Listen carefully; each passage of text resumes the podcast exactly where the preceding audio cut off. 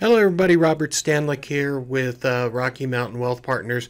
Wanted to kind of combine the old days of radio with a market update, with a new announcement of an additional website called sectorrotationinvesting.com. Uh, when you have a chance, go check that out. Plus my my site, robertstanlick.com. But I wanted to talk a little bit about this inflation um, that everyone is is talking about, raving about.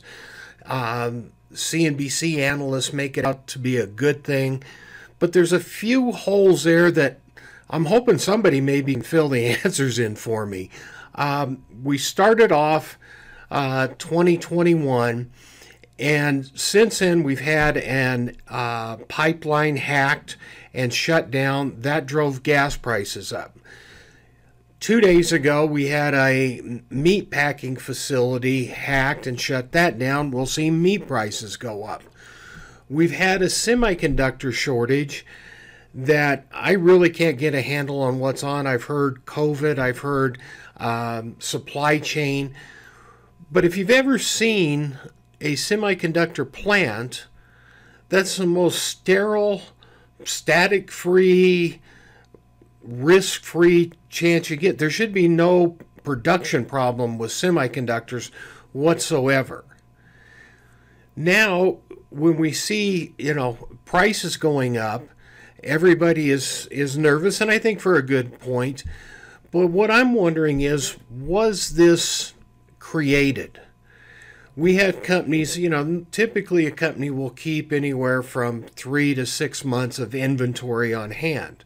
Well, the second quarter was ideal for them for earnings because they bought stuff from uh, 2020, had in their inventory, rose the price because they saw that they weren't going to be able to replace it cheaper, and made a lot of money on the inventory that they had that went out for sales, which really gave them. Um, great earning numbers for the second quarter. Now that they've got to refill that pipeline at higher prices, that's going to be a drag on their profitability because their cost of goods is so much more expensive. So I'm a little concerned about what the third quarter earnings could bring and could be a little bit of a shock to the market. Uh, we've seen, I don't know about you, but I got my property tax stuff, and you talk about a convenient way to raising uh, taxes. I mean, it almost doubled on me. So, if this is across the U.S. or a big portion of the U.S., now all of a sudden, all these states that were deficits now are going to have a huge windfall just from property taxes.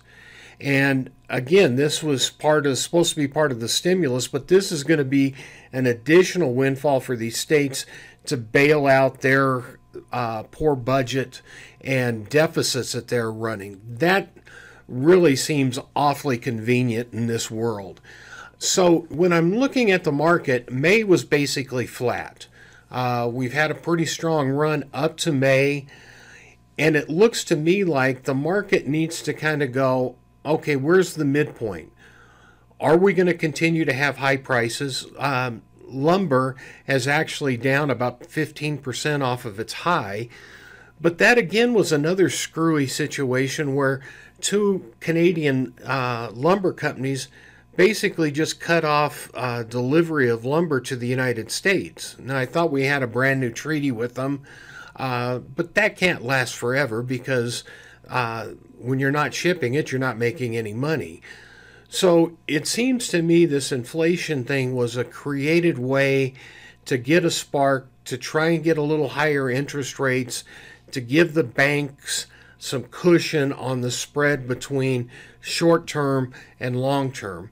And the difference they make is a huge amount of the profits that they report. So uh, I would like to get your feedback. I have a feeling we're going to see deflation come back, prices start to come down, and that may actually be a little bit of a problem for uh, companies in beating their second quarter numbers or even going back to the third quarter of last year. Um, I think it may be kind of rocky. I think we're going to have to go to more covered call strategies, more senior floating rate loans, more ways that uh, can give us ways to generate growth uh, with some some inflation protection uh, in there as well, just in case we don't have a run back. So, love to hear from you. Uh, give me a phone call 719 400 6516 or shoot me an email at robert at rmwealthpartners.com.